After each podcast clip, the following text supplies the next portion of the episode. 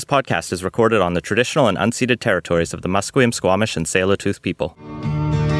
British Columbia, I've seen your mountains high, seen your pretty rainbows and your blue crystal skies, watched your winding rivers as they flow around the bend. To me, you're not a stranger, you'll always be a friend. Coming to you from the West Coast, this is Politicoast. Today is February 11th, 2021, and this is episode 226. I'm Scott de Lange Boom. And I'm Ian Bushfield. On today's show, we have a shorter potpourri episode of a random assortment of news from decriminalization to COVID to the Green Party and much, much more. It's just been a busy week for both of us. I've been in house hunting hell, and I don't recommend it. The uh, Faint River real estate market is fun as ever.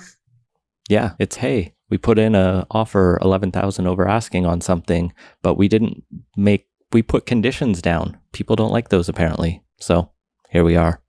Thank you to the 102 people who contribute every month to the show to help keep it going. You can join them at patreon.com slash politicoast. Politicoast is in partnership with BC Today, British Columbia's daily newsletter dedicated exclusively to BC politics. Sign up for a free trial to have unique coverage of the BC legislature delivered to your inbox every morning. Listeners to Politicoast enter the offer code CITIZEN for access to a special rate. For your free two-week trial of the newsletter, go to politicstoday.news slash free dash trial. Let's jump into the first story. Decriminalization might be on the horizon here in BC.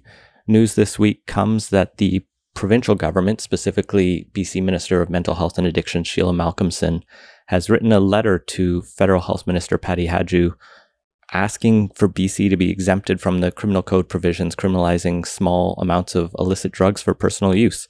This follows the City of Vancouver Council and Mayor Kennedy Stewart writing a similar letter recently, which on the Cambie report, Matthew and I thought was a bit ambitious, not bad, but not likely to go anywhere. But now things are seeming to be gaining traction. Yeah, I was actually a little surprised to see that go somewhere. Kennedy Stewart's uh, mayoral tenure's basically being very unremarkable, and there's been a lot of letters sent out with nothing to show for it, and this might be the rare exception. So it's interesting to see this change and to see this shift go forward. It's positive, I think. We are we just also had news from the BC coroner that 2020 was the most toxic, deadly year for overdose deaths due to the toxic illicit drug supply in history, with 1,716 people losing their lives last year. A 74% increase over 2019 when things looked like they were starting to get better. The stats in the news release were pretty terrible. Toxic drugs claimed more lives than motor vehicle crashes, homicides, suicides, and prescription drug related deaths combined. 69% of those people were age 30 to 59 and 80%, 81% of them were men. 84% of these deaths occurred inside, 56% in private residence. So pretty much being middle aged ish man at home right now. I am in the highest demographic, most likely demographic there. Uh, another only 14% versus occurred in vehicles or on streets or sidewalks or otherwise outside. What was the glimmer of hope was that no deaths for all of 20 were 2020 were reported at supervised consumption sites or drug overdose prevention sites. Once again, showing that these harm reduction approaches seem to work and seem to work really well. And so when advocates and police chiefs are calling for an end to the war on drugs through decriminalizing, it seems like it's the step we have to take. Yeah, it does seem like the right direction to go in. They doing it in a piecemeal, like carving out different parts of the country with ministerial exemption seems like a really weird way to do it, and far from ideal.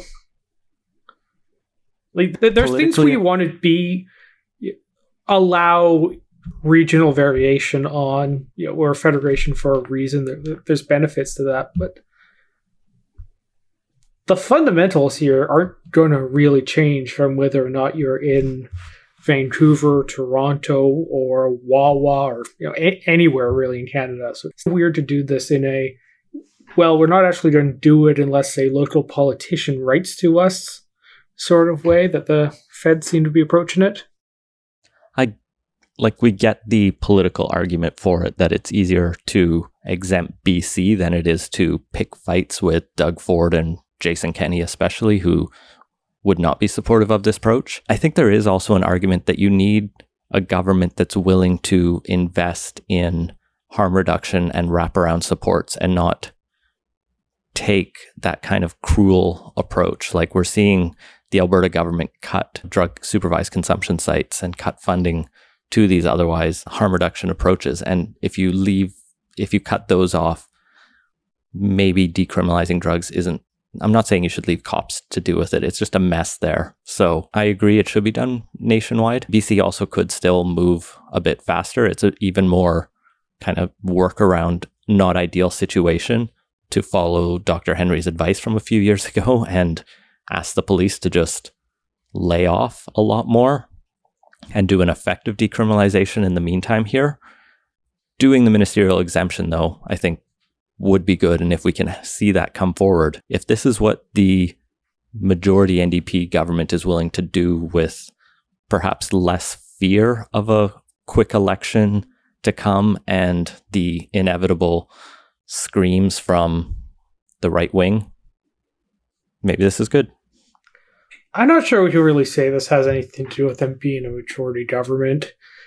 The Greens were going to support this if they were still in a coal or confidence and supply arrangement. It's the the only thing is it pushes the Nets poll time they have to go to the polls back a ways, but like there is absolutely no reason this could not have been done a year ago or two.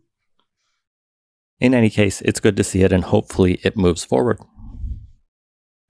Well, from illicit drugs to the broader healthcare system here in BC, the Provincial Health Services Authority is going to be needing a new CEO as Benoit Morin was let go this week following, I think, allegations we talked about sometime last year around misspending, and then uh, a report was issued this week regarding some conflict of interest allegations. The report did not fully substantiate all of the accusations, but nevertheless, there was enough issues identified that it no longer became tenable for him to remain in the position and was fired by the minister this week. This is a pretty big shakeup. The PHSA has been in rough shape for a while, and the Ministry of Health and Minister Dix have been getting involved and more than would normally be the case, even to the point where I think they're signing off on all medium and large level procurements at this point. The alleged conflict of interest dates back to the start of the pandemic when it was alleged that Morin, when it was alleged that Morin ordered respirators from a Montreal based company that he was involved with. And I guess it's because uh, he had the same name as someone involved in that company, as one of the founders of the company. So rumors within the health authority were that he founded this company and then as the PHSA director ordered $7 million worth of respirators in a kind of not normal procedures because it was the start of the pandemic and respirators were in very short supply. We'll all recall if we go back. Turns out that's not fully the case, and I guess it's just a bad coincidence. Nevertheless, there was a lot of internal frustrations about this, and three senior execs and the chief financial and the chief internal auditor of the PHSA all ended up being fired by Morin. As the report concludes, all of the employees' departures were at least in part related to a perceived lack of loyalty and or friction with the CEO. So essentially, dissent became not an option within the workplace there, and people didn't trust him, and he didn't trust his staff. And anyone who's ever been in that kind of workplace knows it sucks, and you can't do anything, and eventually something needs to break, or you all sit down and have a lot of heartfelt awkward conversations until you can find a way forward. They chose the first route, it looks like. In terms of funding, the federal government had an announcement, I believe it was today, yesterday about transit funding. Yesterday. Ottawa Ottawa is going to be giving $3 billion a year in guaranteed transit funding to municipalities starting in 2026, starting five years from now. And in the meantime, there'll be an additional $5.9 billion for stimulus projects. So this gets tacked on to the already announced projects that kind of run up the clock until 2026, which then this has just a fixed yearly amount onto. Nevertheless, it's one of the examples of this government's bad habit of announcing stuff after one or two elections time away rather than just announcing things that they can actually say they will do because they know they will still be in power at the time.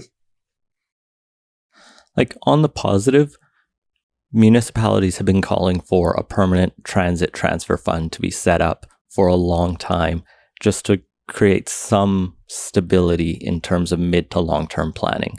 Like it's possible this could still be torn up, but 3 billion a year in terms of the federal budget is it's not insignificant, but it's also not on a 100 or 10 billion or 20 billion dollar fund.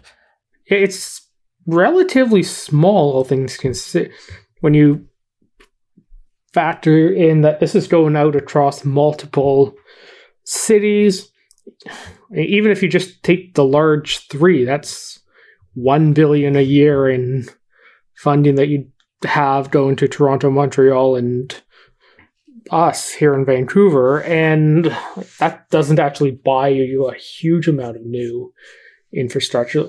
Each of those cities could easily be using the three billion dollars a year to do a lot of, well, frankly, overdue transit expansion. And when the federal government can basically borrow at zero or negative real interest rates and has been not shy on spending money until yeah, in the recent year or so just seems like such a pretty small amount relative to the size of the investments that are needed. I think it gets difficult to think about transit funding when we talk about a new SkyTrain extension here in Vancouver, for example. We're talking about a project that'll take five to 10 years to build out, to plan, to study, to do all of it. And so if that project is going to be 10 billion, it's actually only a billion a year. So obviously we'll need more than that, but this money I'm assuming will end up being expected to be matched in some part by the provinces and possibly contributed to, uh, from local municipalities. Like, I agree with you, let's throw a lot more money at transit, both in the short term when it's cheap and make sure there's a long term fund. But I do think this is still overall better than, it's obviously better than not having it, but I think it's on the net probably a pretty positive announcement. Yeah, I more or less agree with that. There's I mean, obviously we can nitpick this, but having a at least somewhat of a stable funding stream would be a huge deal. Be, it's been a perennial problem in the lower mainland here, finding a stable source of funding for transit, and instead it tends to come in waves and spurts and at least knowing there's going to be a consistent input of federal dollars will be useful. But nevertheless, it, these are one of those things that's going to pay a lot of long term dividends for the country, both in terms of the immediate supports to making the cities run better, just at a base physical infrastructure level, as well as working towards the climate goals.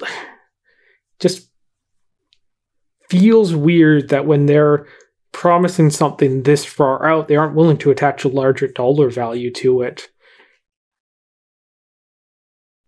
But one person who won't be having as much chance to talk about the dollar values is Pierre Poilievre, who was announced this week will be leaving his post as Shadow Minister for Finance, the uh, Conservative Party calls their critic roles, which honestly, is a, great title, and I wish more parties would use it. Um, and instead, he is going to be going to the industry and innovation file and going to be replaced as the finance critic by BC MP Ed Fast. I don't think I know much about Ed Fast. I have heard the name a few times. He's a MP from one of the Valley ridings. I cannot recall which one at the moment. Uh, Abbotsford. Yes. Yeah, I mean, fair, fairly typical conservative. I, I don't think there's a held a f- couple ministerial positions, I think, or uh, relatively senior posts in the Harper government. He in 2009, I'm reading his Wikipedia. He led to the a motion that renamed the Huntington border crossing to the Abbotsford Huntington Port of Entry. He was also the Minister of International Trade. Right. I think environment as well.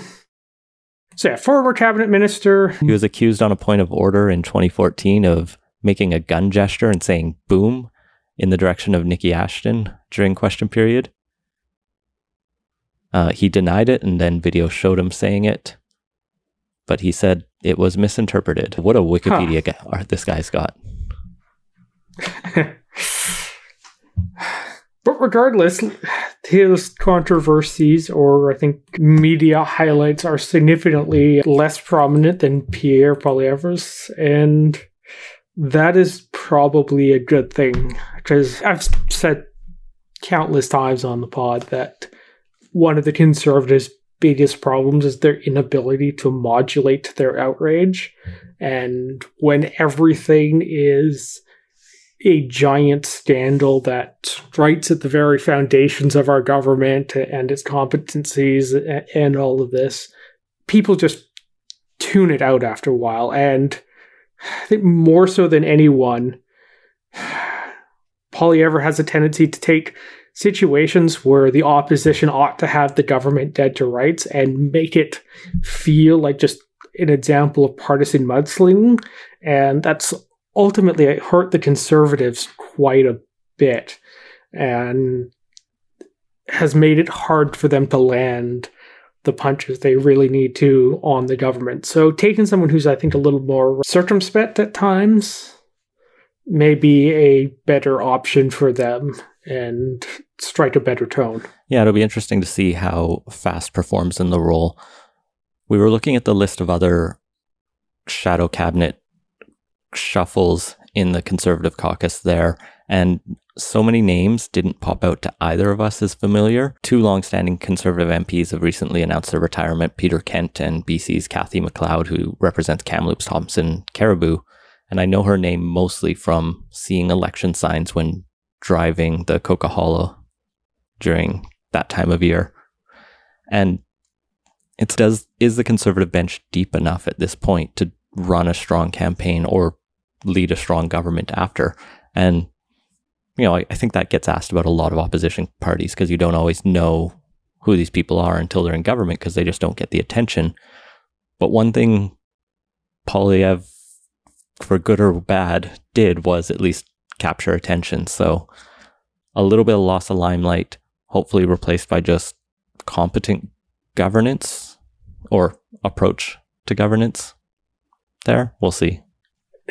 Yeah, I, the conservatives are at their best when they have that slightly boring but competent managerial energy to them, which is not necessarily it's what Harper had and was able to convey the message that he had a grasp on the big issues and could be counted on to even if he didn't like what he did at least steer the ship through difficult waters that is not the impression that uh, ever gives off, and he's much more kind of a strapper, which is.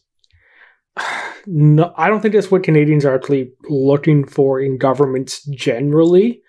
And when you have a, someone like this who arguably outshines the leader quite a bit in terms of their media profile and their ability to attract attention, it's not really good for the party's long term electoral prospects or the leader's ability to connect with Canadians. And I think O'Toole's generally tried, but not always succeeded at projecting more of the other image I was talking about. But yeah, when you have MPs like Poilievre, Rempel taking up a lot of the limelight, it, it's tough. So yeah, ultimately, I think good move by O'Toole. One of the other parties having a bit of troubled waters these days is the Federal Green Party under Annamie Paul. There's a piece by David Akin in for Global News talking about how a number of senior party members, including their 2019 campaign director Jonathan Dickey, and the past interim leader and past president of the party Jo-Ann Roberts, have sent letters to the federal council recently as the end of November last year expressing concerns about some of the internal conflicts following party executive director Prateek Awasthi's decision to quit recently. The letter quote says a pattern of poor governance has taken hold at the Green Party. Qualified, effective, and innovative professionals within our party are often pushed away. We as a party must do better. And this also comes out as news that Annamie Paul intends to run in Toronto Centre again for the third time whenever the next election is. Which is which is just a incredibly dumb move on her part. I don't think there's any other way to like it's strategically a giant blunder unless she's going to somehow manage to pull off one of the biggest political miracles ever and disrupt a incredibly safe liberal seat. The liberals held on to that seat in 2011 when they were nearly wiped out. It is going to it would take a lot to have that seat go to any other party. And this is this is basically just guarantees that she will not be in parliament when the next so parliament Paul ran there and and that's ultimately going to undermine the ability of the party to be effective because without a leader in parliament it general it's not only harder to do the basic legislative work that parties try and do, but it's harder to get the media attention that the Ottawa focused political press tour is there for. I, I am honestly trying to wrap my head around this decision in anything but it and see how it could make any sense, and I am just drawing a complete blank. So, as far as I can tell, Paul lives or is deeply connected with the riding. She ran in that constituency in 2019 and got 7% of the vote. In the by election recently, she got 33% of the vote as party leader. So, there was clearly a good emphasis behind her. I think she's got the sense that she can build upon that and possibly peel off some of the NDP's 17% and maybe some of the liberals as well and just piece it together. One of the other things that comes out in Akin's piece is that within days, the party is set to announce a new ca- national campaign director that party sources say will be tasked with stealing votes from the NDP's 2019 vote. They are targeting as many as two dozen NDP seats that they want to turn green, which for people who were in the. It seems weird to me for the NDP. And, like, I get ideologically why the NDP and Green would be competing for many of the same seats, particularly out here in BC. But in terms of like the good of the country from their point of view, if any of these lead to vote splitting where maybe a conservative squeaks back through on the island, that would seem like bad from both of their. I'm not saying the NDP and Green should merge, but maybe they're just spiteful for the Greens, or maybe they're just spiteful for the NDP going after Green votes for so long. Yeah, I, I think the likelihood of that is, yeah, they're, they're not likely to merge. It, I don't really know about the voters, but the actual partisans, I don't think I've seen two parties in Canada where the partisans hate each other quite as much as the NDP and Greens do. There is some anger under the not even under the surface, just out in the open there. And I think it'd be fairly hard to see a merger happening there.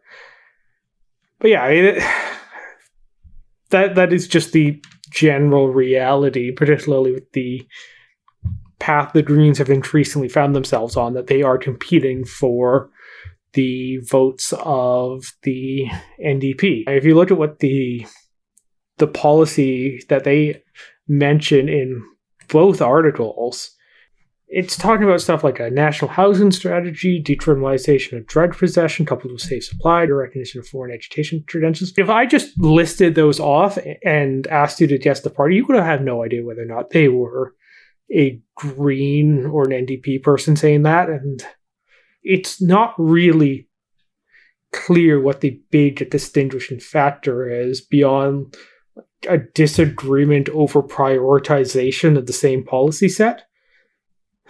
Like, you can, I think, generally think of it where the NDP cares a lot, or the NDP and the Greens both care about social justice and the environment. They rank which one is the absolute top priority slightly differently. That's the only real difference in terms of what where they stand, like the big policy questions, particularly in the direction both parties have been trending over the past decade or so. It absolutely made sense why the Greens would actually want to target NDP votes. I'm actually, if anything, more surprised they actually just admitted it because the Greens like to pretend they're not a normal political operation, which is usually to their detriment because when they talk about doing politics differently more often than not that just means doing politics badly.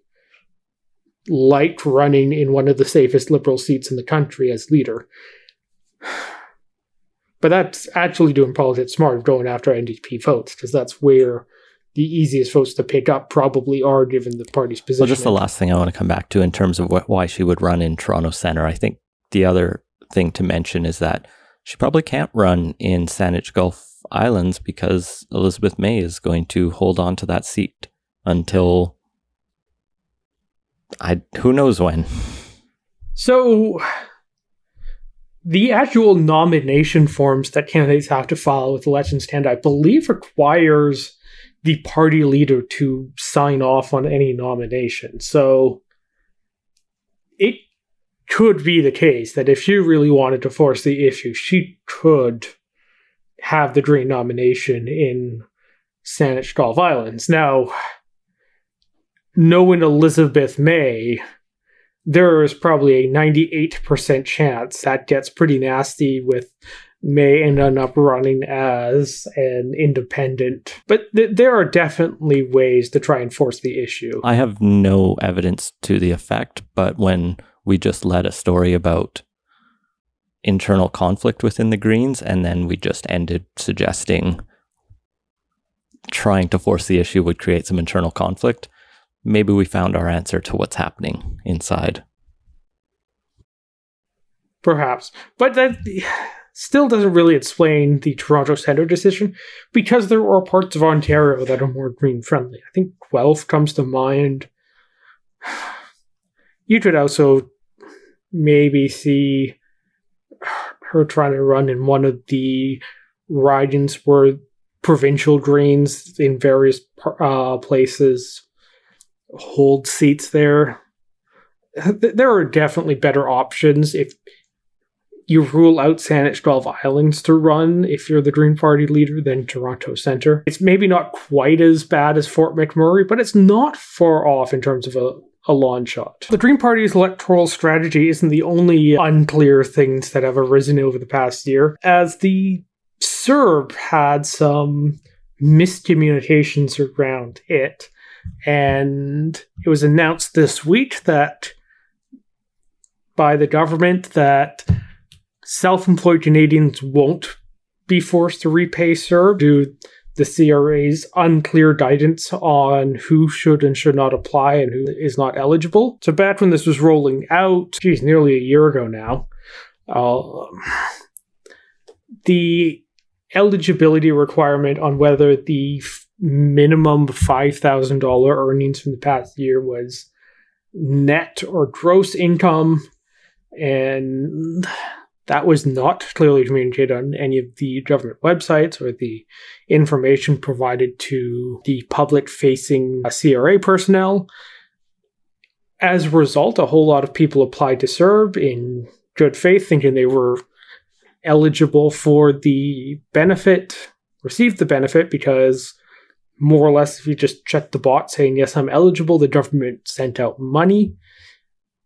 But towards the end of last year, CRA started trying to claw some of that back, which generated a fair bit of controversy and outrage, and was announced this week that, yeah, no, actually, they're not going to do that. People who applied in good faith get to keep the CERB money they received.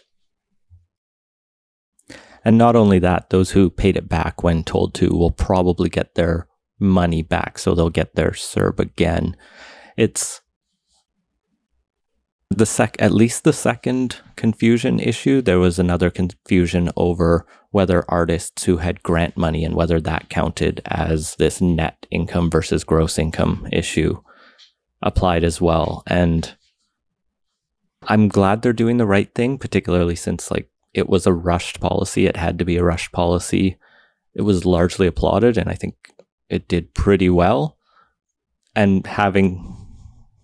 And at the high level, the, the goal was to keep people who didn't need to work out of places where they were risking spreading COVID if they were forced to work it, or I guess was to support people who lost jobs, so they weren't going out trying to get work and putting themselves back in positions where they were going to be exposed or potentially transmit. And but because of that high level policy objective, yeah, it's absolutely the right thing to do to be as broad and as generous as possible when it comes to distributing this and not be uh, overly concerned about eligibility requirements. And in the grand scheme of things, it's just not that big amount of money for the government. There were payouts up to $14,000, which even over a, a, decent number of people, that's just not that much compared to everything else the government spent money on. So they can afford to let this go in addition to just being the right thing to do. And it's almost necessary to roll out something as ambitious again. We have alternate, not CERB, but COVID recovery benefits for people who've lost their jobs right now. But the labor force survey for January came out this past week and it was grim. Employment in the month of January alone fell by 213,000 across the country. And that was basically all in Quebec and Ontario, particularly among part time service worker industries, as those places had to shut down for new lockdowns. This pushed our unemployment to its highest level since August at 9.4%.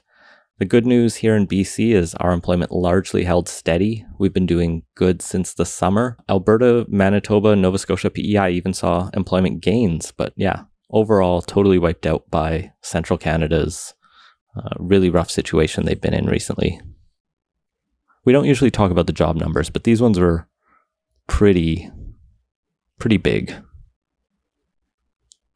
And they can fluctuate a lot month by month, of course. So it's not usually worth looking at the individual month, but yeah, typically Stats Canada will try and seasonally adjust labor force numbers.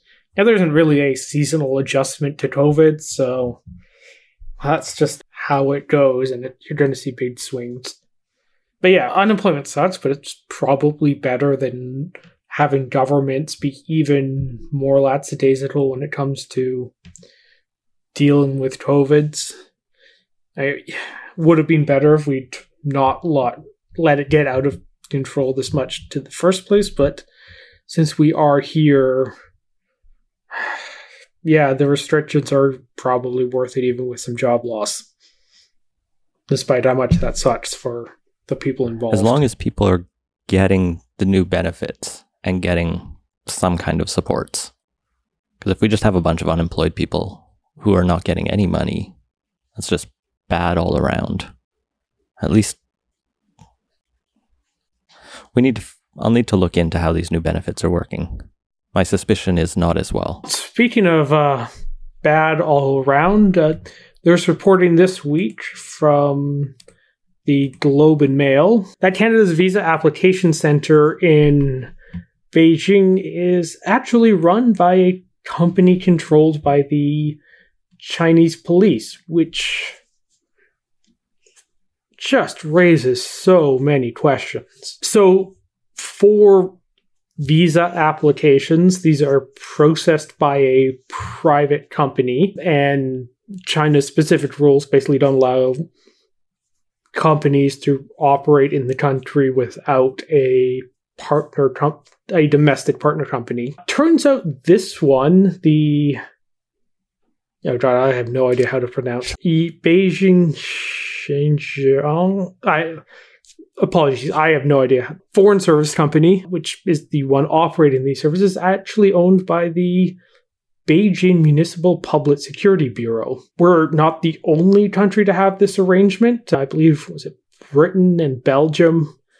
Couple others do too, but nevertheless, it raises some pretty big security concerns because any information given for applying to Canada for visas will, in theory, despite the denials by China, also be accessible by the Chinese state security services, which is more than a little problematic considering any people trying to leave the country, particularly persecuted minorities, applying to leave the country can actually trigger reprisals by the Chinese state. So it is just an all around bad situation, and you really gotta wonder why we let this be the situation rather than processing visa applications internally in the by the Canadian government in our embassy. Turns out outsourcing is bad. Take number 4762. Yeah, but like you wouldn't have expected that say even in the peak of like the 80s downsizing of government stuff that the government would have outsourced the visa applications in Moscow to the KGB. But they didn't necessarily know directly. They may have gone to this VFS Global, whose headquarters is actually in Zurich and Dubai and does a lot of biometric work, but that's actually a subcontractor with this other company that's connected to the Beijing cops get if you're just trying to find the lowest bid, you may not do the proper due diligence. I would hope you do when you're dealing with people's personal data. It's worth noting here there's no proof, hard proof, that data is being leaked, as far as I can tell, from this company to the Chinese cops, but the whole thing doesn't feel good from a civil liberties perspective for sure. I think it's yeah, I think it's pretty unlikely considering the general lack of distinction in China between state run companies and the state itself, as well as the generally pretty aggressive totalitarian impulses of the current Chinese regime. I think the default assumption in this case should be that information here is making its way into the Chinese state security apparatus.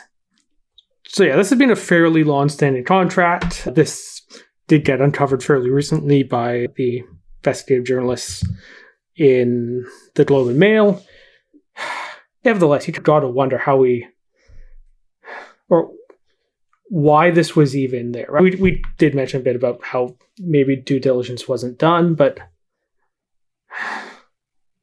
nevertheless, like Pete I know China's become a more obvious geopolitical antagonist in recent years, but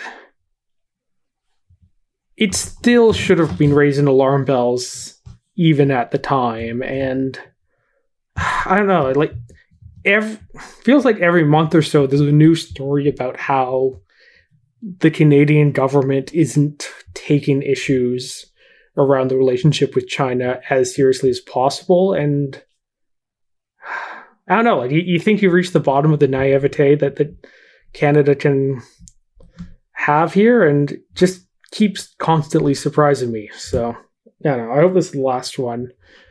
But who knows? Well, from a detour to the Far East to return back to Eastern Canada for a few stories to wrap off the show on politics on the other side of the country. First up, we talked about the lockdowns that Ontario had to go through, causing such massive chaos. Part of that to the job market, part of that was triggered by people taking inappropriate vacations over the Christmas holidays. And this has led the education minister, Stephen Lecce, in Ontario to decide to postpone their March break to mid April, essentially saying, We're not going to let you go away. We're just going to keep changing all your holidays. BC is not going to do the same. This is such a like half-assed way to go about it. If you don't want people to travel, put in place the measures that are actually going to stop them from traveling directly. Don't try and do this roundabout way, especially when they're just instead going to be continuing in person education, which is going to be the case where you're now going to have just a hell of a lot more overlapping bubbles between the various families all connected through the schools. This doesn't really seem to me to like be the best way to go about it. I just find it an interesting contrast with the like political, social, cultural approach here in British Columbia versus Ontario, where there seems to be more of a we're going to do some heavy handed repressive things. Like I remember there were stories of Ottawa police being and bylaw officers yelling at people for stopping together in parks or like they closed parks very early and then had bylaw officers actually ticketing people for spending any time in a park when BC went a little bit more slowly on that and then went, oh, wait, it's actually fine to be outside most of the time as long as you're not just like in each other's face for 30 minutes or sharing food. So there's just a lot that can be studied about how all the different provinces and different countries around the world have reacted to COVID. Yeah, there. Um, every province seems to be going their own way on this, and there's. I don't think any of them have, at least any of the ones outside of Atlantic Canada, have really managed to hit the right combination of activities to stop the spread and actually effectively doing it. This rather than just being a I don't know, a grab bag of various policies, some useful, some not. There's yeah, I'm struggling to figure out the exact way to phrase this, but there's a um not clearly as like outcome driven or, or as it should be in most of the provinces. Trying to balance too many things and it ends up just turning into a bit of a mess. But speaking of things that are a bit of a mess, the province of Newfoundland is under is in the process of an election right now, and there is now a spike in cases there leading to the chief electoral officer wanting to postpone voting in 18 of the 40 constituencies, mostly in the St. John's area and the Avalon Peninsula. So when we say spike this, in cases, they had 16 active cases last Sunday, and today they posted 210, which is significantly higher than the current proportional per capita number of cases we have going on here in BC. I crunch the numbers roughly. They have yeah, about 1.2 per 100,000 people. We have 0.8. And they've total reported, I think, 610 cases over the course of the pandemic. 100 of them were in the last day of reporting, which means a full 20% of the entire pandemic is yesterday.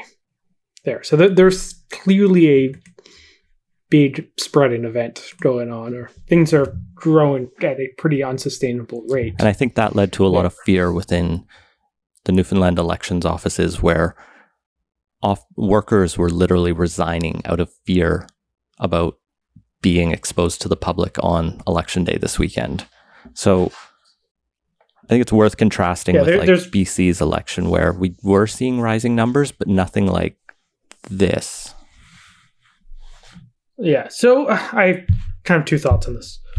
One, I I know Newfoundland had been doing pretty well up until now, but they should have had stronger contingencies in place. Where if there was an outbreak, if they didn't have the staff available due to pandemic considerations, they were able to get around that without having to postpone nearly half the election and have them vote on a different time or day. On the other hand, it is good they're at least paying attention to what is going on with the pandemic and being very cognizant of the case numbers. Unlike what happened here, where we had steadily rising case numbers and everyone uh, pretty much ignored it throughout the entire election campaign, which isn't good. We were pretty lucky. We So in- also, I think, didn't have the new variants, so our pan the pandemic in October was a little more predictable than it is right now. But it it was still like climbing every more or less every day. Like we were on an upward trajectory, and basically everyone pretended it wasn't happening during the election campaign, which was I don't know, irresponsible. I think In hindsight, it worked. did it though. We were we went from what 100 200 cases a day in early September at Moat, maybe even in the double digits to at, at the end of the fall early winter in 4 to 600 range. Like it was not a good outcome. So we rose at the same time that every other province in Canada rose while we had an election. We can say maybe that affected it, but I don't think the correlation is strong given given the contingencies across the country. I was trying to look to see when the remaining 18 constituencies in Newfoundland would hold their actual election and I could not figure it out. I think they've just postponed them arbit- indefinitely as far as I can tell, unless I missed something. So I understand that the election officer there has relatively limited power, uh, but he's trying to talk the chief medical officer into her exercising her power to more effectively or more legitimately postpone things. It, it sounds like just a bit of a mess overall, and uh, this ought to make the federal government much more cautious about the prospect of calling an election during this continued wave of outbreaks across the country. And definitely, it would not be prudent to do so without Elections Canada being very well prepared, including with all the contingencies in situations like Newfoundland's experiencing or worse. Let's go to 100% mail in ballots. The I that that would actually be a good idea. Just default vote by mail would be a much better way to The- do it. And the oth- I'm fine waiting two weeks to find out who the prime minister is going to be. Like, it's not really a big deal if we have to extend that the caretaker period out slightly. yeah, the waiting period's going to be quite a while in Newfoundland. They're not going to announce the winner in the 22 ridings that are holding the election this weekend until the others have voted, which creates a weird situation where the election kind of continues in half the province, even if it's not in person, and issues may change, but many people have already cast their ballots. So, like, technically, our yeah, elections is one of the are, main sources of you know, a bunch of individual races, but they also all come together. This is a weird situation. And finally, in the Maritimes, Nova Scotia has its new premier. The Nova Scotia Liberal delegates have chosen Iain Rankin, former Minister of Lands and Forestry and former Minister of Environment, and person who's only two years older than me, to replace outgoing Premier Stephen McNeil. Rankin is 37, and he focused his campaign on generational change and a green economy. And that about extends my Nova Scotia Iain Rankin political knowledge. I don't think I really have much else to add to that, other than I didn't even realize there were still delegate conventions going on. I thought everyone had moved over to the one member, one vote model. So it's nice to see that bit of tradition staying alive in the Maritimes. If there was anywhere they were going to still do it by delegated convention, it would be the maritime liberal parties and possibly the PCs out there, but definitely the liberals, where it's just that's just how things have always been done since those parties first ran the province in 1867 and almost uninterrupted since. Anyway, congratulations, Iain Rankin. I hope to accomplish half as much in the next two years as you have in yours.